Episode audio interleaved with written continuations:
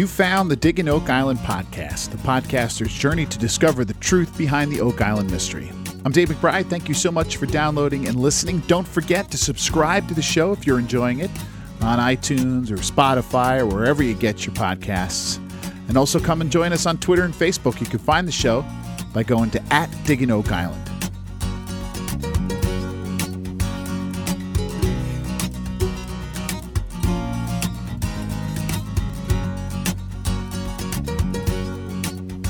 On today's podcast, we are going to continue our summer series.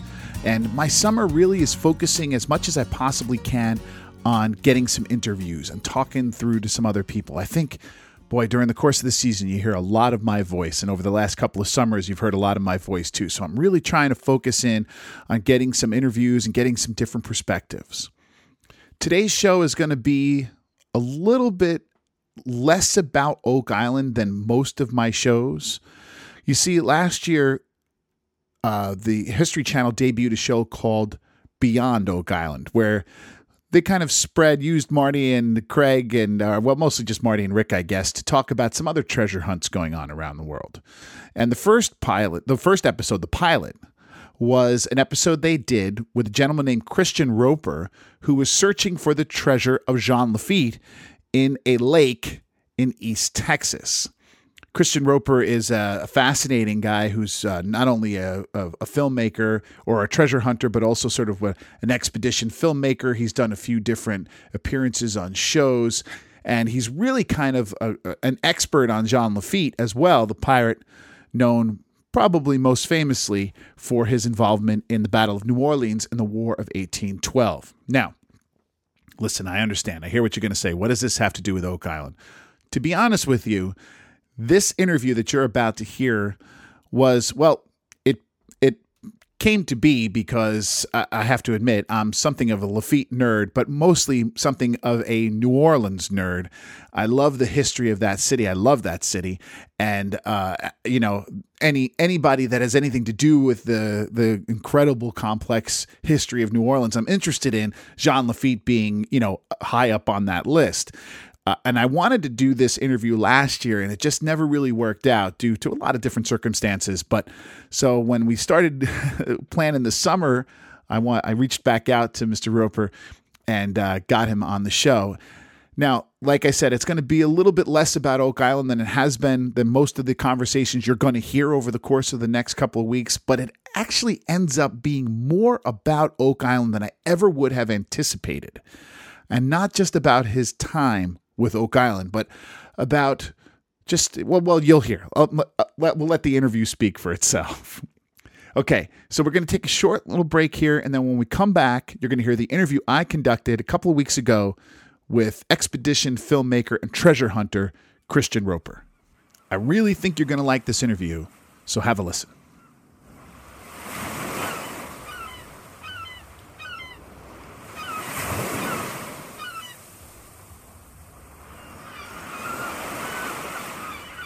Uh, joining me now is, and, as soon as I said the words joining me now came out of my mouth, I realized I have no idea how to introduce this person. He is a uh, filmmaker, photographer, a television personality now. I think you're a musician at times as well. Um, you, you kind of have a resume similar to mine in this regard, where it's a, a thousand things.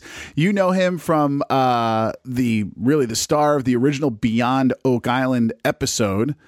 Christian Roper, how are you? Thank you for joining us.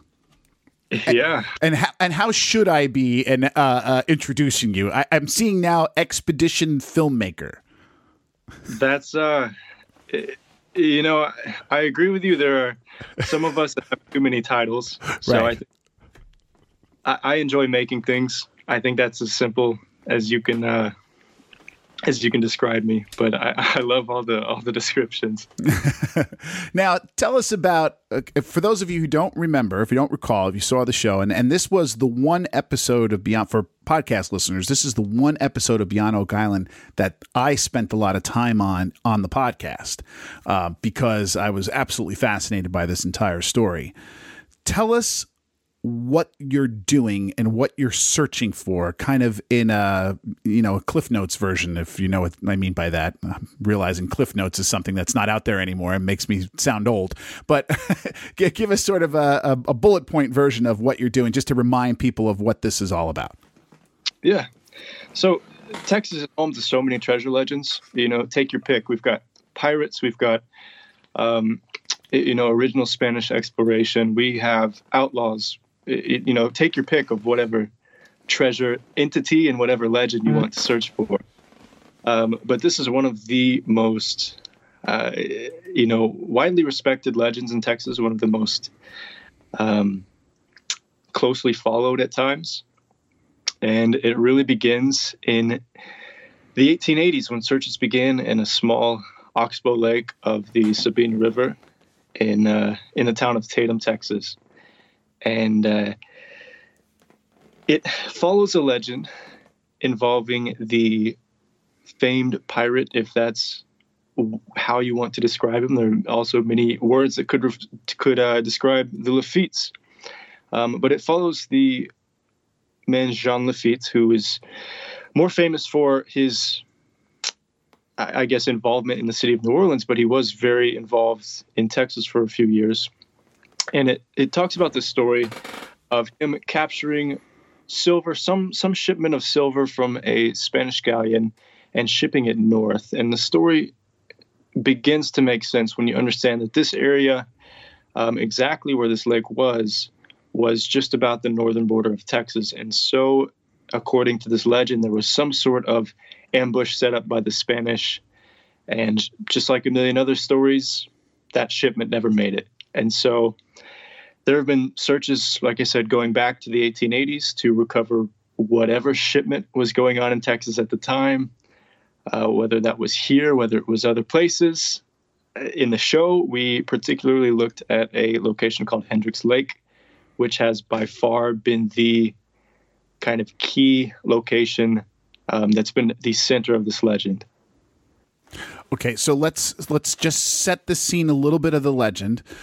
John Lafitte, we'll get to his New Orleans story and how he came to fame and the time before this, ends up in Galveston, I believe. Yes. And and and reconstitutes sort of his what's the word I'm looking for?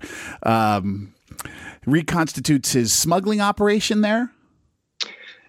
Yeah. Um, so he's forced to leave New Orleans because his men had attacked an American ship. They had been given pardon after the war um, but the U.S. Navy said that's enough. So they found a, another location which had previously been um, used by some other sailors. However, basically they were all gone, which is the perfect opportunity for a pirate king to take control of this island. And in Texas, his business was primarily probably in the slave trade. Actually, not a lot of people know that about Jean Lafitte, just because you only hear the treasure legends about him. But he was primarily involved in the smuggling of slaves into early Texas, into early Louisiana.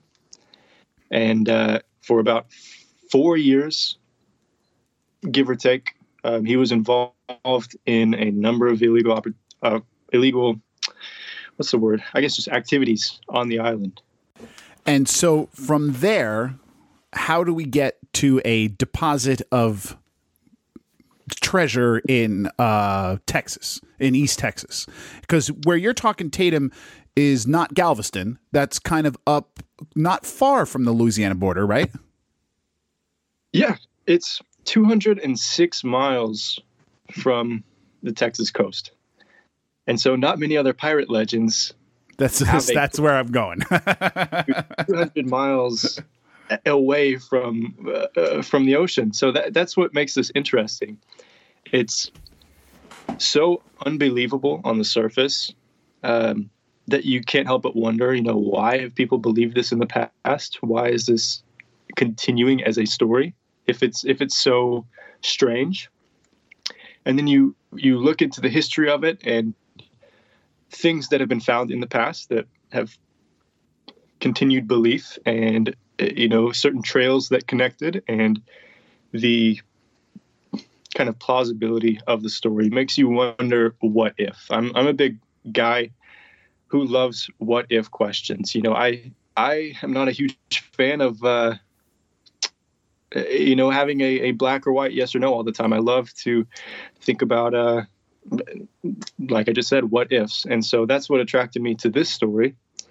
And it's one that I heard that I was when I was very young, and just by you know this domino effect, I ended up getting back into it uh, about 15 years later and somehow became the, the main character in that entire story in the last few years. yes. Uh, it's it's been a crazy experience. Okay, so I want to get to you in just a second, but he the the there's a something about a wagon that could be at the bottom. I mean, w- tell us about the part, not only the part that you looked at, um, that we looked at here, but the greater sort of search what story it is that I mean, obviously there's a lot of what ifs as you're saying, and I think there's more. I guess the the great question to start with is there's more to this story than we saw on that show. I would imagine, and there's more to what you're doing than what we saw on that show. Correct? Absolutely. Um, you know, one TV secret that I've heard. I, you know, I heard this from Gary Drayton actually, but for about every hour of filming, you get maybe a, a minute or two minutes that ends up on TV and so the rest of that backstory or you know finds it's just uh, just kind of lost. There's an hour of space that you get in an episode and a lot of that was um, very watered down just to uh, make it presentable to a wide audience. But there is a, a big backstory.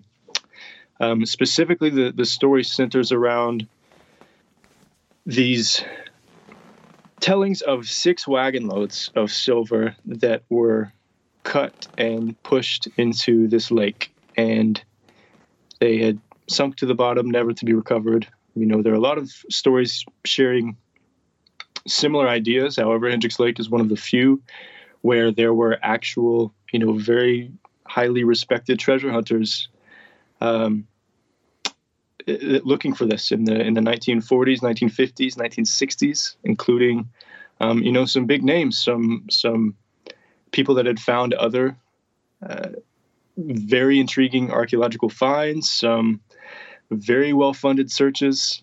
It's one of the few that has that credibility to it. There were various wagon pieces found in the past that make you wonder, you know, is the story true?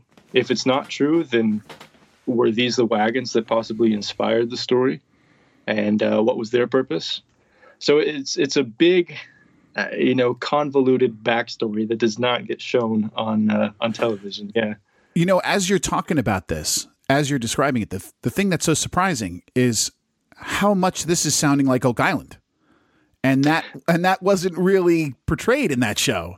You know, I mean, you're talking about little things found here and there, uh, well funded efforts. Uh, I mean, there aren't a lot of treasure. You know, a lot of treasure hunting is we think there's a ship here that has money. We go down, either there's money or there's not, and that's the end of it.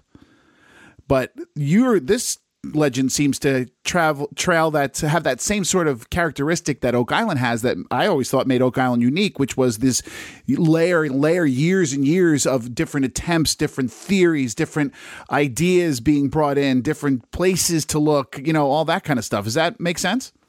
Yeah, and that's exactly what a lot of the the producers and especially what Matty Blake said was how much this place reminded him of the swamp. Right.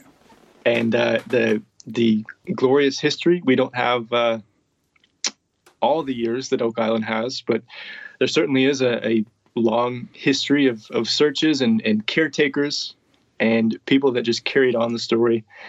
Um, one point that I've made in the past that this this Jean Lafitte story and and the Hendricks Lake story in particular reminded me of Oak Island because it, it's it's the opposite of a bunch of other legends where you have a map and it's telling you to go to this location or this story tells you to go to this spot.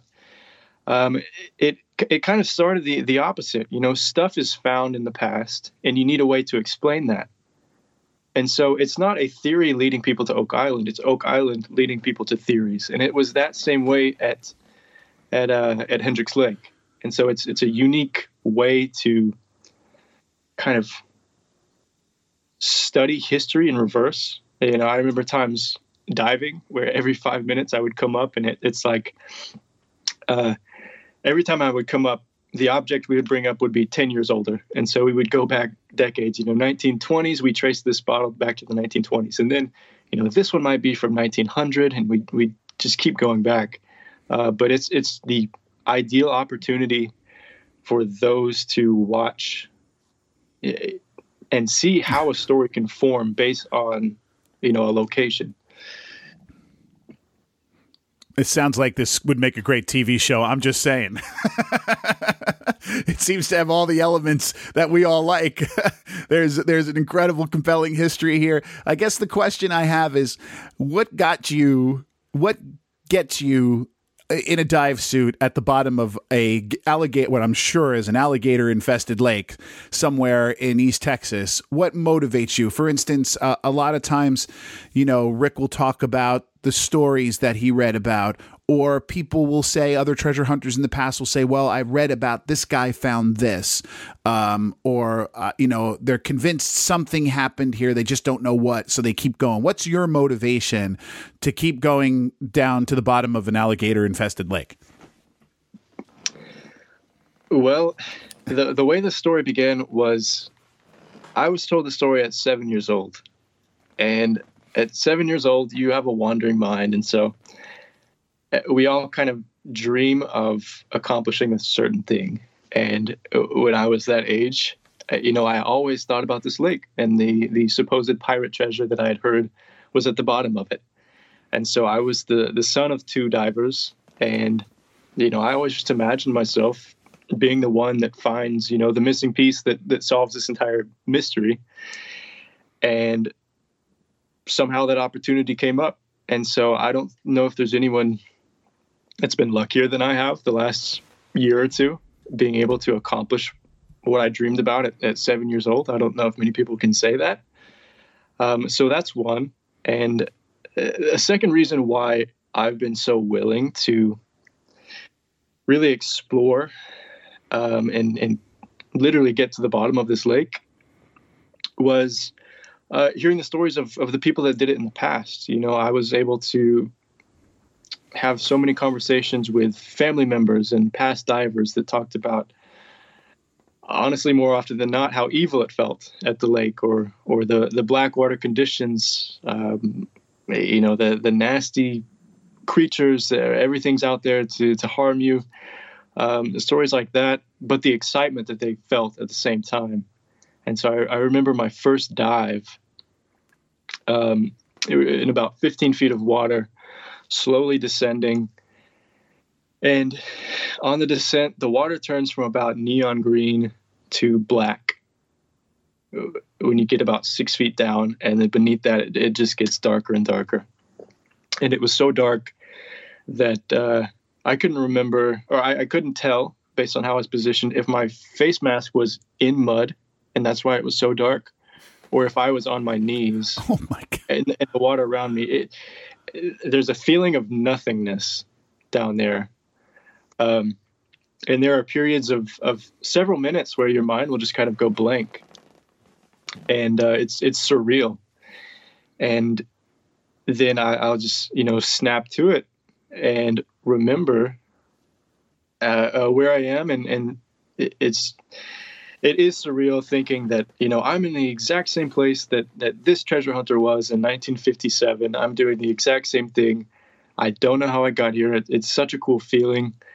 Um, and then you just you start digging, and that's that's really what it what it was in in the show. What it wow. what it's been for years.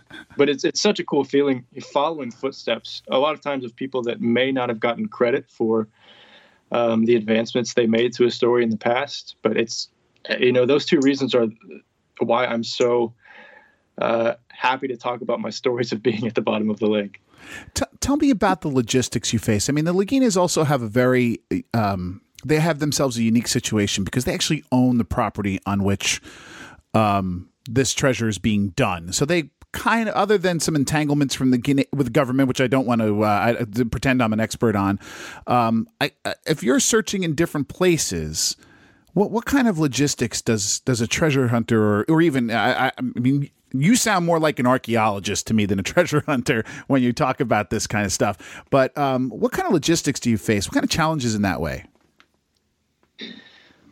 Well, for the most part, uh, just pray it is not on federal land.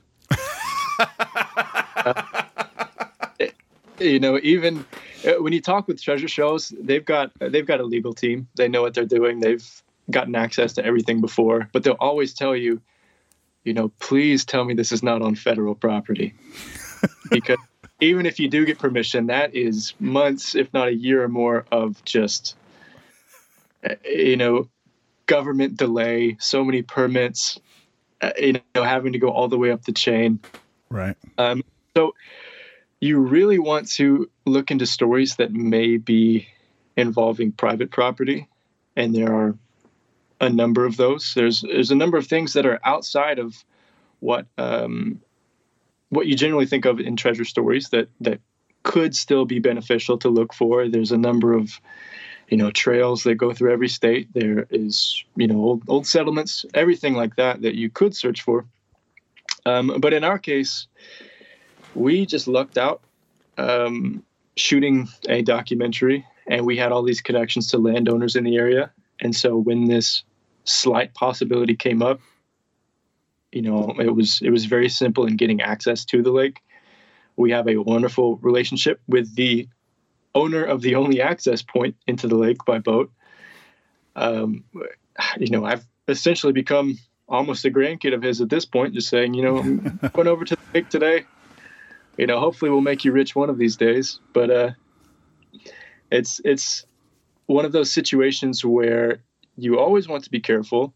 You almost hope you don't find something, because in that case there is an entire legal dispute. Oh my god. Um, submerged treasure hunting is oftentimes more confusing um, in the state of Texas, I believe it's seven nautical miles from the coast that the state will claim. They know there's there's a ton of shipwrecks out there, and they know people like Calvin Wilcher that I worked with could find it. You know, a couple months of searching, he might be able to find one of the hundreds of, of Spanish shipwrecks that have uh, happened off the coast of Texas. However, you know, they always say, you know, our, our state archaeologists will get around to it. Uh, so you know, there's there's no searches like that being done. Uh, I believe they'll also try to claim everything in a Texas public waterway. It's just this big convoluted mess. Yeah. Um, eh, you know, I, I wish it was it was finders keepers a lot of the time. I've got a, a funny story um, from my uncle. He was he was in the military station in Panama, and he loved to dive on his off days. And he got a group of uh, U.S. soldiers together, and they went diving in the mouth of the Rio Chagres in, in Panama, and they were in about 30 feet of water. And they come across this cannon out of nowhere. And they've got like six guys down there, and they grab it. And the, the way that he described to me at the time was that Panamanian archaeological law did not exist at the time. It was like the Wild West. And so I, this was, you know, back in the 80s. And uh, they grab it and they try to get it up. And then a wave knocks the cannon down and they say, you know, we're not going through that effort to bring it back up. Anyway, 20, 30 years later, archaeolog- archaeologists find a ship in that exact location called Nuestra Senora de Encarnacion, which was a very valuable ship. I believe it sank in 1683. Um, but he had at one time had his hands on one of the cannons and they had found that location. Um, but you know, stuff like that would not happen in the United States. A lot of times there are landowners or government entities, even the original countries, uh, that would try to pry any sort of fine from you. So it's not exactly a uh, a smart business to be in if you expect to keep a lot of fine but it's it's uh, the money's in TV, really. The, the money's in telling stories, not exactly in what you find. And and so let's let's talk about that when it comes to Beyond Oak Island. Um, tell us how you got involved with uh, the Oak Island team and how that all came to be. I guess it started in high school. You know, sitting on on the couch after school and just watching reruns of of Oak Island and getting uh, a love for treasure hunting. You know, that was 10 years or so ago. I never would have expected that I would end up on that show. That's weird how that works. uh, man.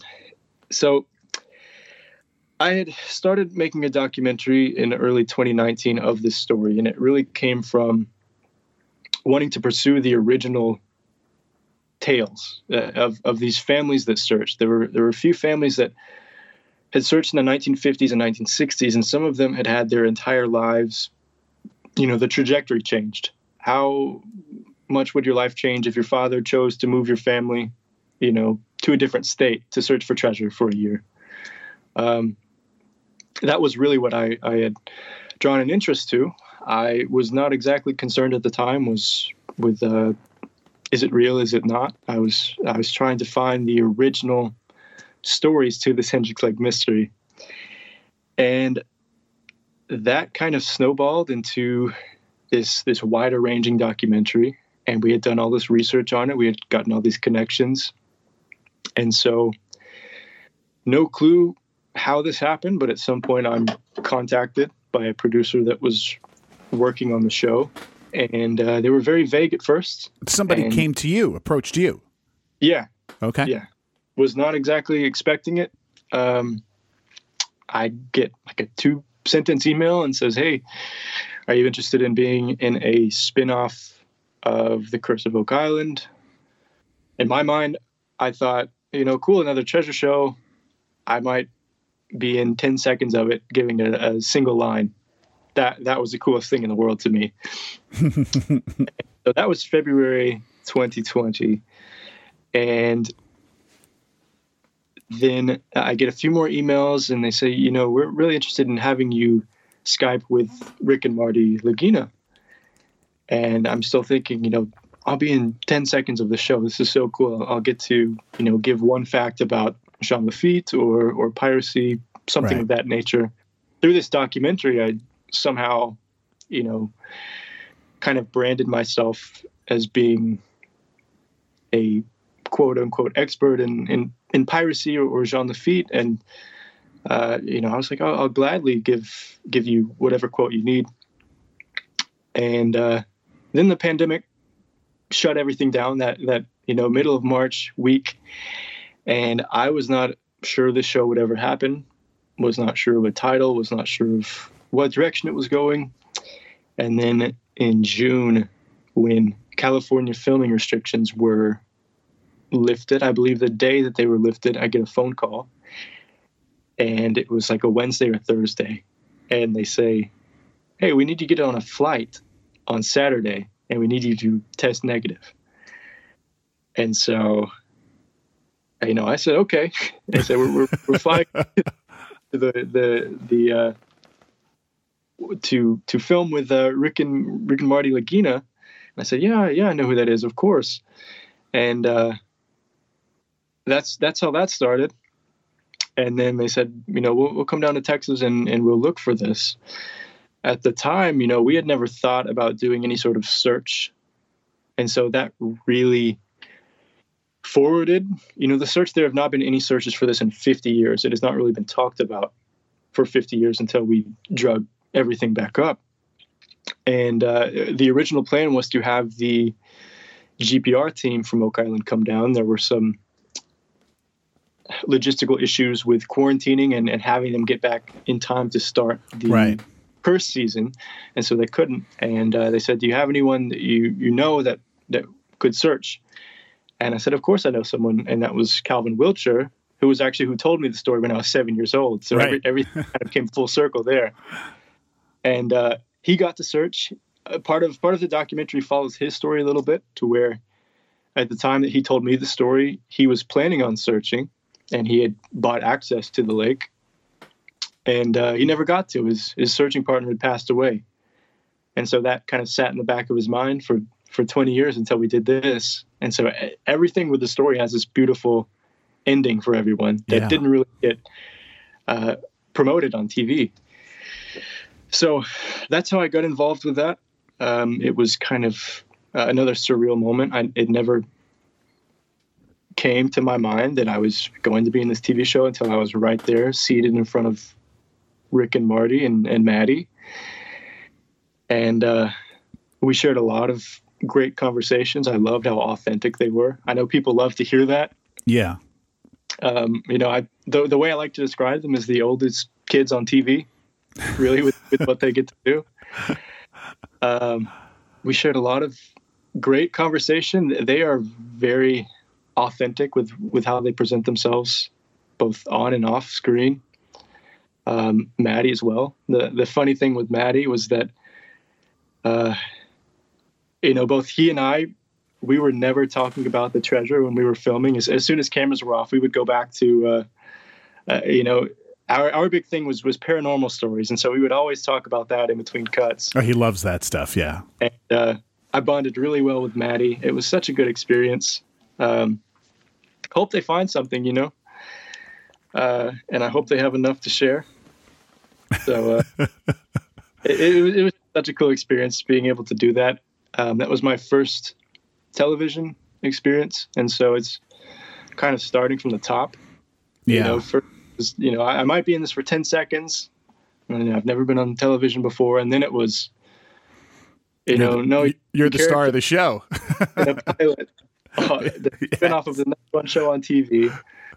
So it was it was kind of starting at the top, exposure by fire, I guess. But it, was it was such a good experience, and it's and all great. easy now, man. It's all easy from this point.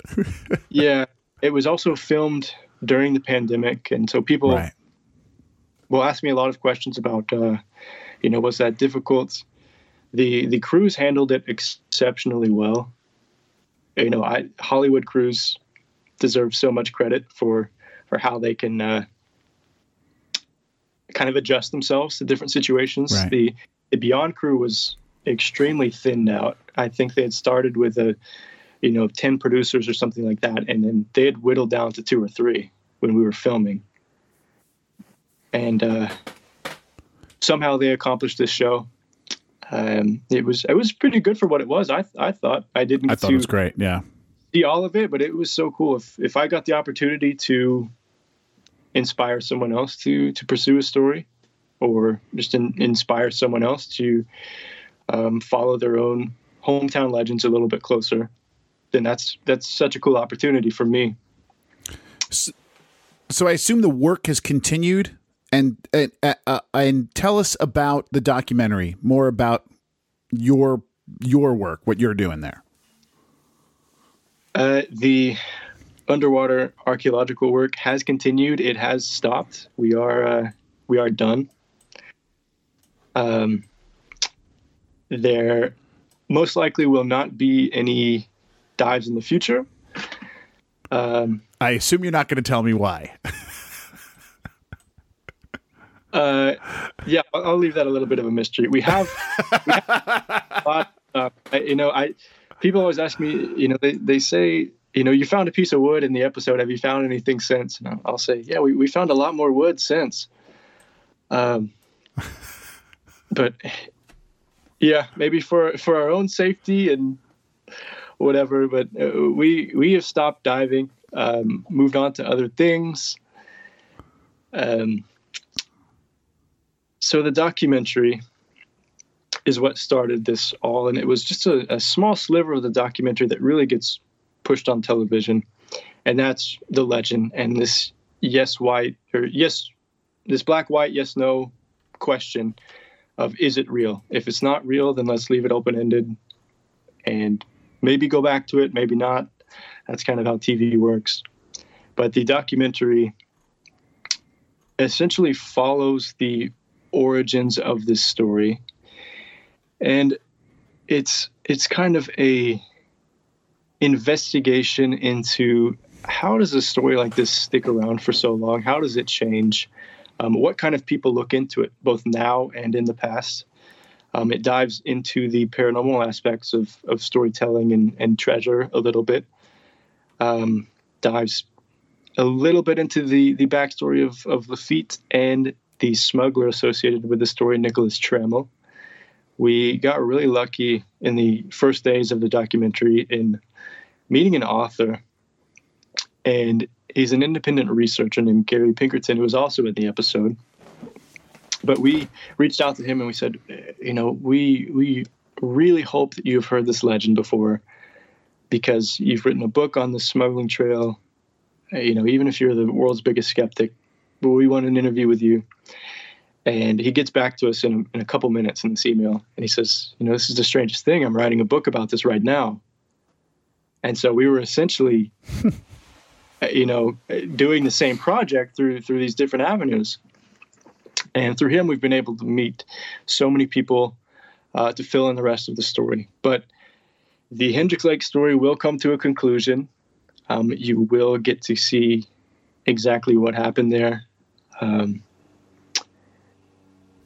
and it's it's it's been a passion project, so I've I've definitely taken my time with it. But I am promising that it's it's going to be very cool and intriguing for anyone that enjoys storytelling, whether you like treasure legends or not, whether you like the paranormal or not. It's it's a bit wider than that, where you get to see, um, you know, how does this affect people's lives? That that was much more of what I was interested in than, you know, an hour of showing some, you know, intense music and, and diving at the bottom of this lake. Uh, so so that's essentially what it is. It's called Sunken Silver and that was a name that we were pretty proud of when we came up with it. Uh, it's um, probably going to be about an hour, maybe a little bit more, uh, but it's it's really just an independent documentary that follows both the history of the story, the activity that has happened there, and where it is now, and what's what's the future of the legend. And so it, it kind of um, encompasses everything, and uh, I'm really excited to to finish it up and get it out there.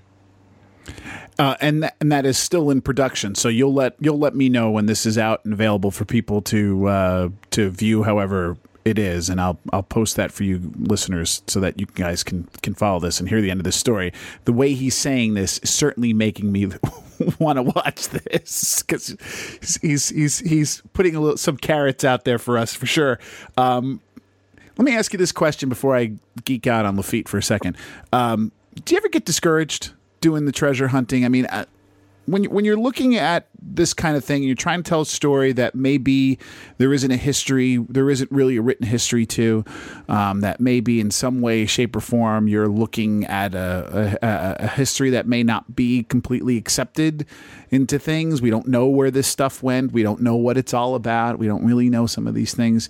Does anything ever get you to think, why am I doing this, man? I mean, I, would imagine if you get bit by an alligator, that might do it. But uh, does anything make you s- stop? I, I guess what I'm asking is the mind that trying to think into the the mind of a person who is starts with this idea at seven years old and then gets to do it.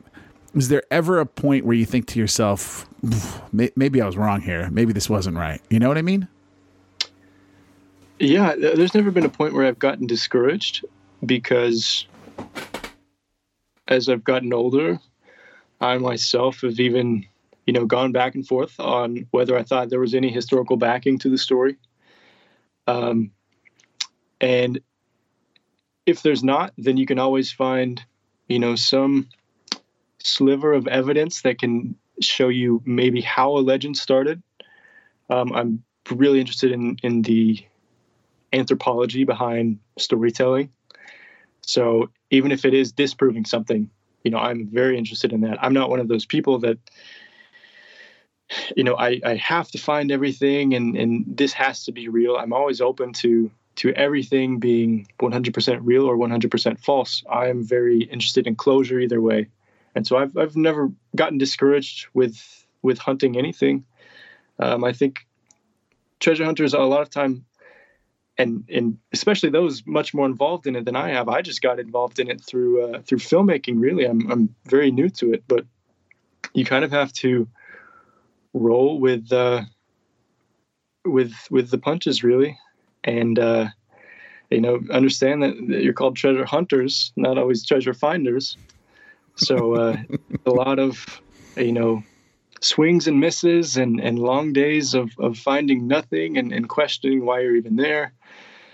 Uh, but but that is a good question. I've I've never really gotten discouraged because I've never been the person to be upset when something ends up being an opposite uh, from what I expected. So whether whether I think it's real or not, I'm I'm just so ecstatic to put myself in the shoes of people before me and and just adventure really.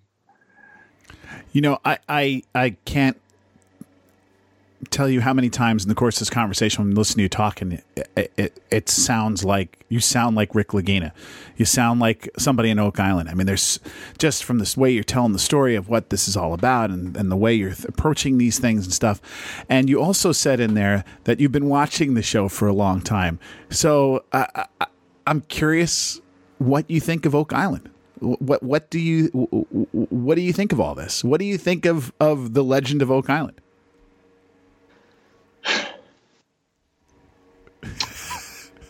Sorry to hmm. throw that one at you without without giving you a little. Uh, just when you, when you mentioned that, I thought, well, let's see what a treasure hunter thinks of all this. I love it. I'm an I'm an evidence based person, and so I tend to agree most where most evidence is aggregated.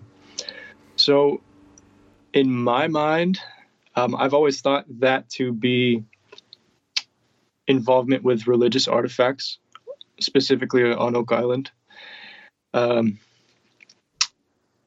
that that's always been the theory that has uh, stuck out the most to me. I, in my university days, you know, did a lot of studying on on the Templar, and that that's the kind of theory that made the most sense to me with with what's been built um, and what's been discovered.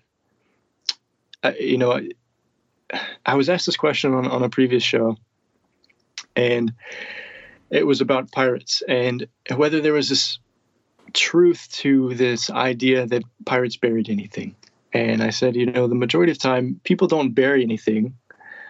Uh, the real treasure is found in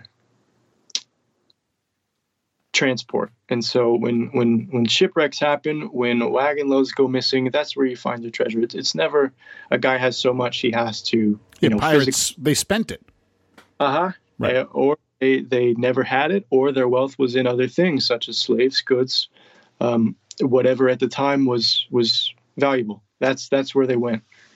But Oak Island seems different. It, it seems like there's um, I, I don't know anyone that can debate that there's some sort of uh, event that took place there that we don't know about. There, there are structures that they find all the time that you know we have no explanation for. So it's that idea of the location breeds theories, and the one that made the most sense to me was the idea of, of the Templars making it to North America with something that they needed to conceal, um, whether that be religious artifacts, um, goods, maps, whatever that may have been. That's what makes the most sense to me.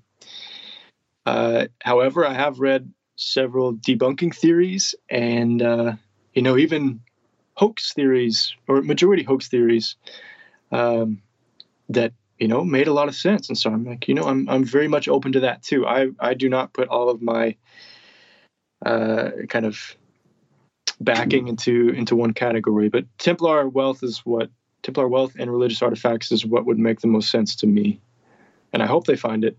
You know, I'm really hoping they do. You think, but so, but you think they're onto something. You, yes. You, yeah. And oh. and even if it, even if it was you know the last season they talk about a ship being built and so there are questions of you know was all this just structures to support this this ship being built or, or torn apart whatever it was you know that's still missing history that they, they're putting out there. Um, so whatever it may be, also in, in the case of Hendricks Lake, you know, if we discover that it's a different story that gave rise to this legend, you know, that's still closure, and and people can move on from this. So if it is something a lot less um, exciting than than Templar uh, treasure, then so be it. They they're still the ones that that solve the mystery, and I think there's a a lot of fame and excitement that can come in, in simply solving a mystery. Oh, amen. Absolutely true. I think that's absolutely the case. Now, listen, Oak Island listeners, uh, you you can stop listening now because Dave's about to geek out on a subject he absolutely loves, and that's John Lafitte, uh, who is the whole reason why we're talking about this, kind of having this conversation. Um, tell me about this man, who, by the way, has a national park named after him in Louisiana.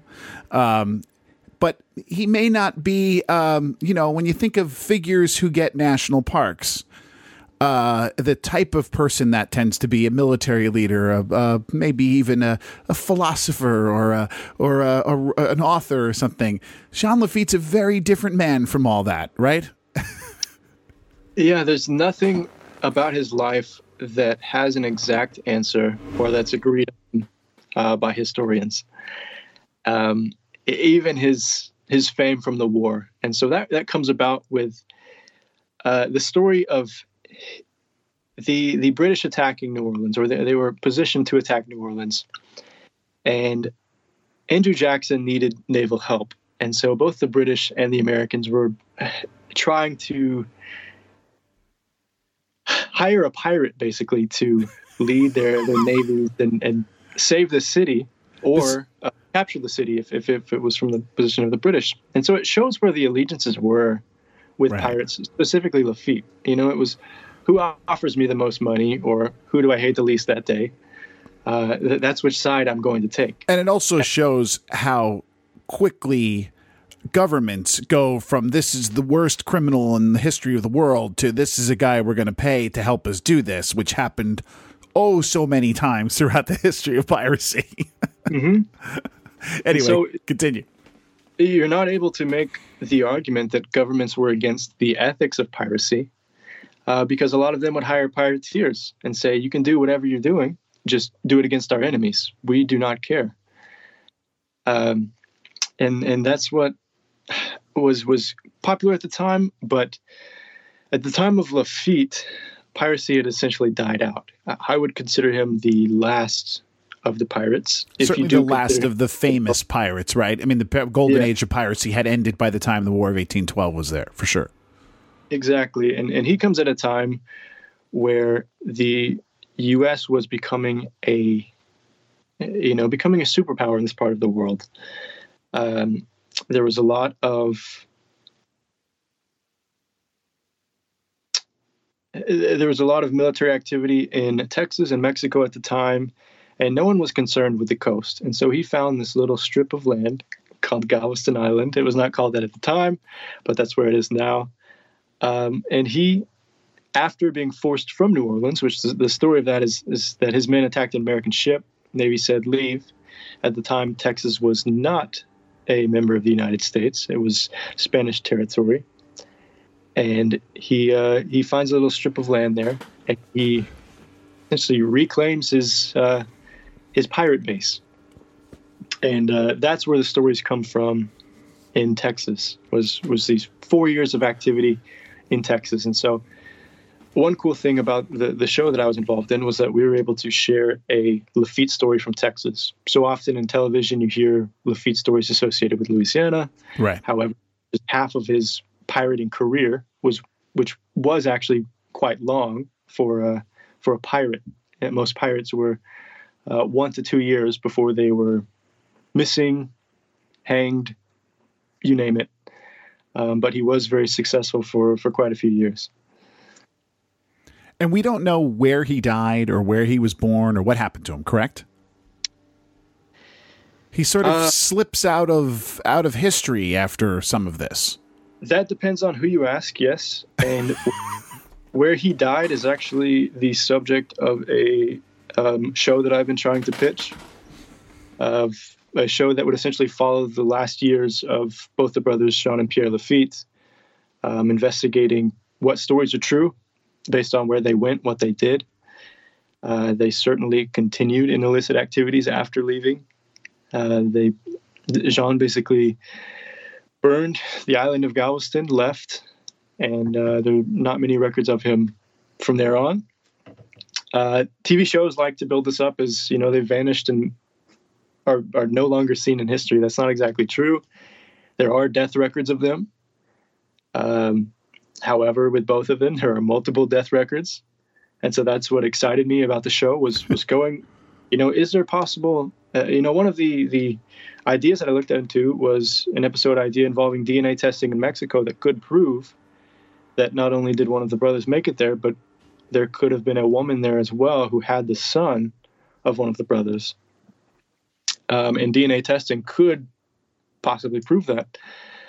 Uh, there, there's so many stories. There's uh, just as last year there were a there was a group from I believe North Carolina that claimed to find a sword with the letters J Lafitte carved into the side of it, and their local legend was that this old Frenchman moved to town, and they think it may have been Jean Lafitte. Uh, there's also the Journal of Jean Lafitte, which is supposedly self-written by the the pirate and claims that he lived out the rest of his years unassumingly in the United States. I don't particularly believe that a pirate king would do so. but uh, you know, there are so many legends. It's this idea you see the same with outlaws. You see the same yes. with Billy the Yep. And you know, we just don't want them to die. And so we want to continue the stories. We want to And he and know, he, it, he he was essentially an outlaw on the run, correct? That's exactly it. There's so many comparisons that can be made with with pirates and outlaws, but I think as a people, we love the stories of adventure, even if there is, you know, unethical behavior involved. We we love freedom and, adventure, and they become almost heroes because they don't live the everyday life. And by not living the everyday life, they immortalize their own names. And so I think we we help that in in you know creating all these new legends about them. Um, now that's not saying some of these might not be true of them ending up in missing places. That certainly happened throughout history. But as a people, we, we do love to continue the stories of those that we admired, or we, we at least admired these stories that came from their lives. Whether those stories actually happened in their lives or not is another question.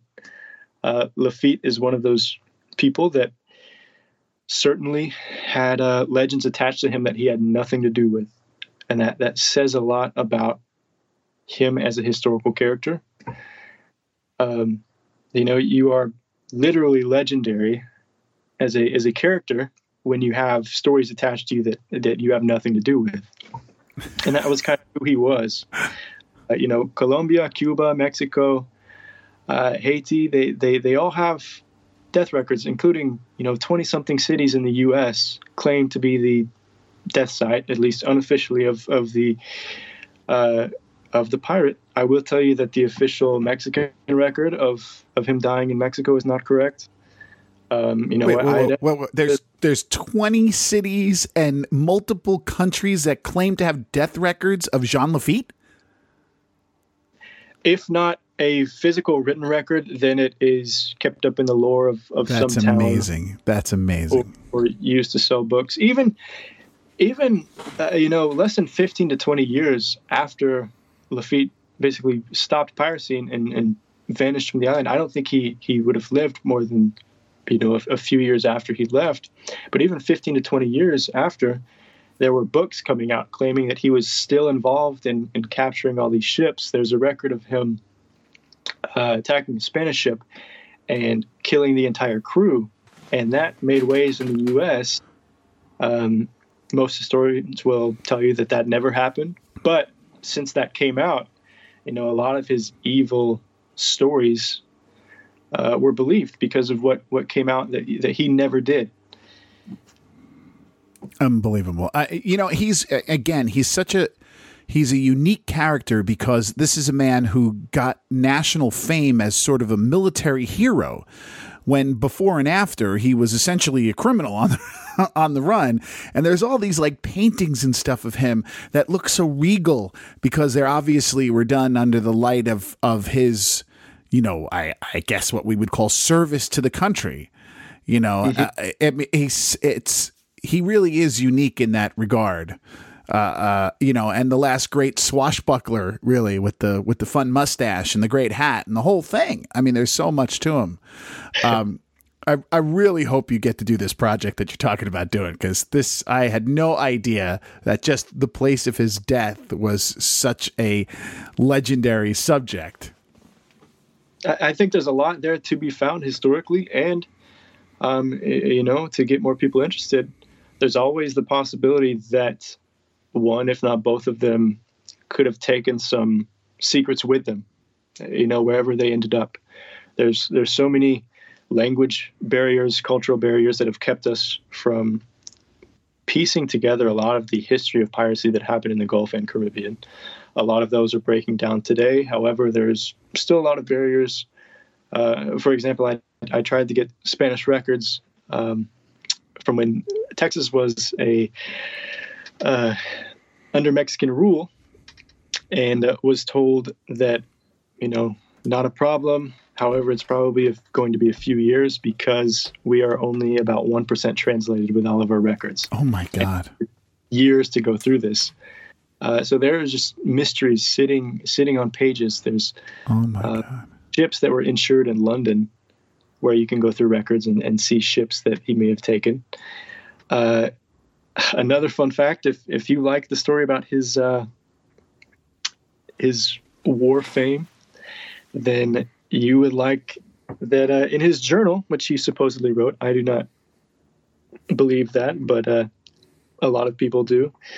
Uh, but it, it's written from the first person perspective, and he says he basically admits that he got a lot more credit than he deserved, and he arrived after the the battle was over, and so he got all this credit that he was not uh, even so it's it's everything with Lafitte. There's there's two sides to the story. Uh, you know, was he really involved in piracy? There's only uh, one specific thing attaching his name specifically to piracy, um, or the the specific act as it was legally defined at that time. There's only right. one mention. Uh, and you know every every town in Texas really has a, a claim to fame from Lafitte. You know, whether he he shipped something there or he uh, visited, he, he did some mapping of, of Texas rivers. Everyone's got a story, and it shows what kind of character he was. That if he was not involved, then when you are creating your town legend, you want him to be involved. Well, New Orleans doesn't have to create that legend. I mean, this, uh, his name is everywhere in New Orleans, and it's and it's amazing to me how you have a guy. You know, you're talking about time in Texas and stuff. I mean, this is after, like you said, after he had already been sort of a almost a military hero, but then had to get sort of asked politely to leave because he was not really a military hero. He was a smuggler. He was, you know, he was who he was, and and uh, you know, and then he ends up doing these things, essentially illegal stuff, while still probably being thought of by most of the country as this great pirate role model or something. It's hard to even put your mind around it. He's so complex. His history is so layered and so complex. It's incredible. It really is. Mm-hmm there are some great historians that um, dig up something new every year. Uh, you know, th- there are multiple Lafitte societies. I'm very good friends with the the one in Texas, but uh, uh, multiple Lafitte societies that every year they they find new information about him, and it you know confirms one thing and, and raises questions on another. No one can agree on anything really. They're just guesses, inferences, and uh, hopefully one day maybe some archaeological finds that confirm some things. But it's, his, his life is really unbelievable. It, it, unbelievable is a good word. Yeah. Listen, thank you so much for doing this. Is there any place that we could uh, that listeners and stuff can follow what you're doing? Uh, social media? How how what what can they do to to kind of keep up with uh, any of these projects you might come along? Yeah, um, I'm probably most active on Instagram. On on all social media, I'm at Christian B Roper. Uh, I have a website where occasionally I'll, I'll, post updates to new projects, christianbroper.com, and you can find a lot more information on the film at uh, sunkensilver.com. I like to keep my websites very simple, um, but if, if you're interested, you know, there's a lot of information on, on a bunch of those sites on, on what I'm doing.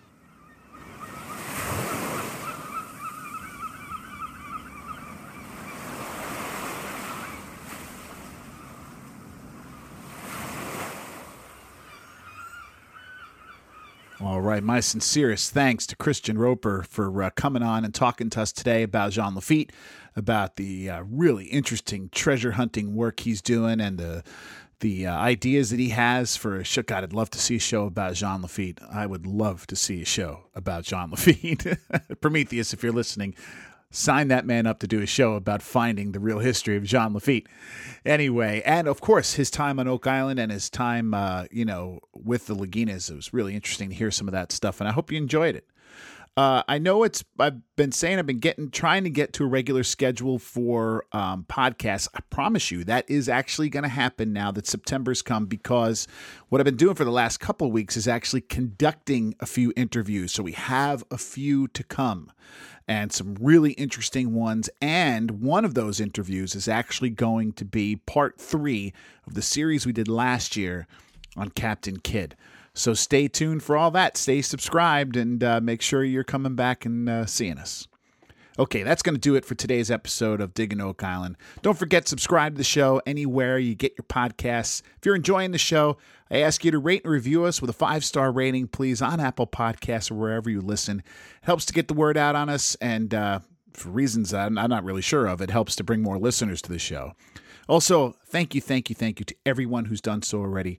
I really appreciate you taking the time to do that and for the kind words. Don't forget, I have another uh, podcast called Sit Downs and Sessions, where me and my friend, radio fellow radio host uh, Chris Poe, talk about anything paranormal, politics, beer, all sorts of stuff. It's just basically two friends, two lifelong friends, sitting down and chatting at a pub. Um, you can find that again, sit downs and ses- sessions on Apple Podcasts. If you have any questions or comments you'd like to send directly to me, you could do so via email digginoakisland at gmail.com. Don't forget, if you send me an email or message, I'll probably answer it here on a future podcast. So if you don't want your message read to the listening audience or you need an answer right away, just make a note of that for me and I'll, I'll answer you on email. Don't forget, follow the show on Facebook and Twitter. Just find us at Digging Oak Island uh, give us a like or a follow there, whatever you do, and that'd be much appreciated. Uh, always invite you guys to come and see us there. So until we speak again, I'm Dave McBride. Thank you for listening to Digging Oak Island.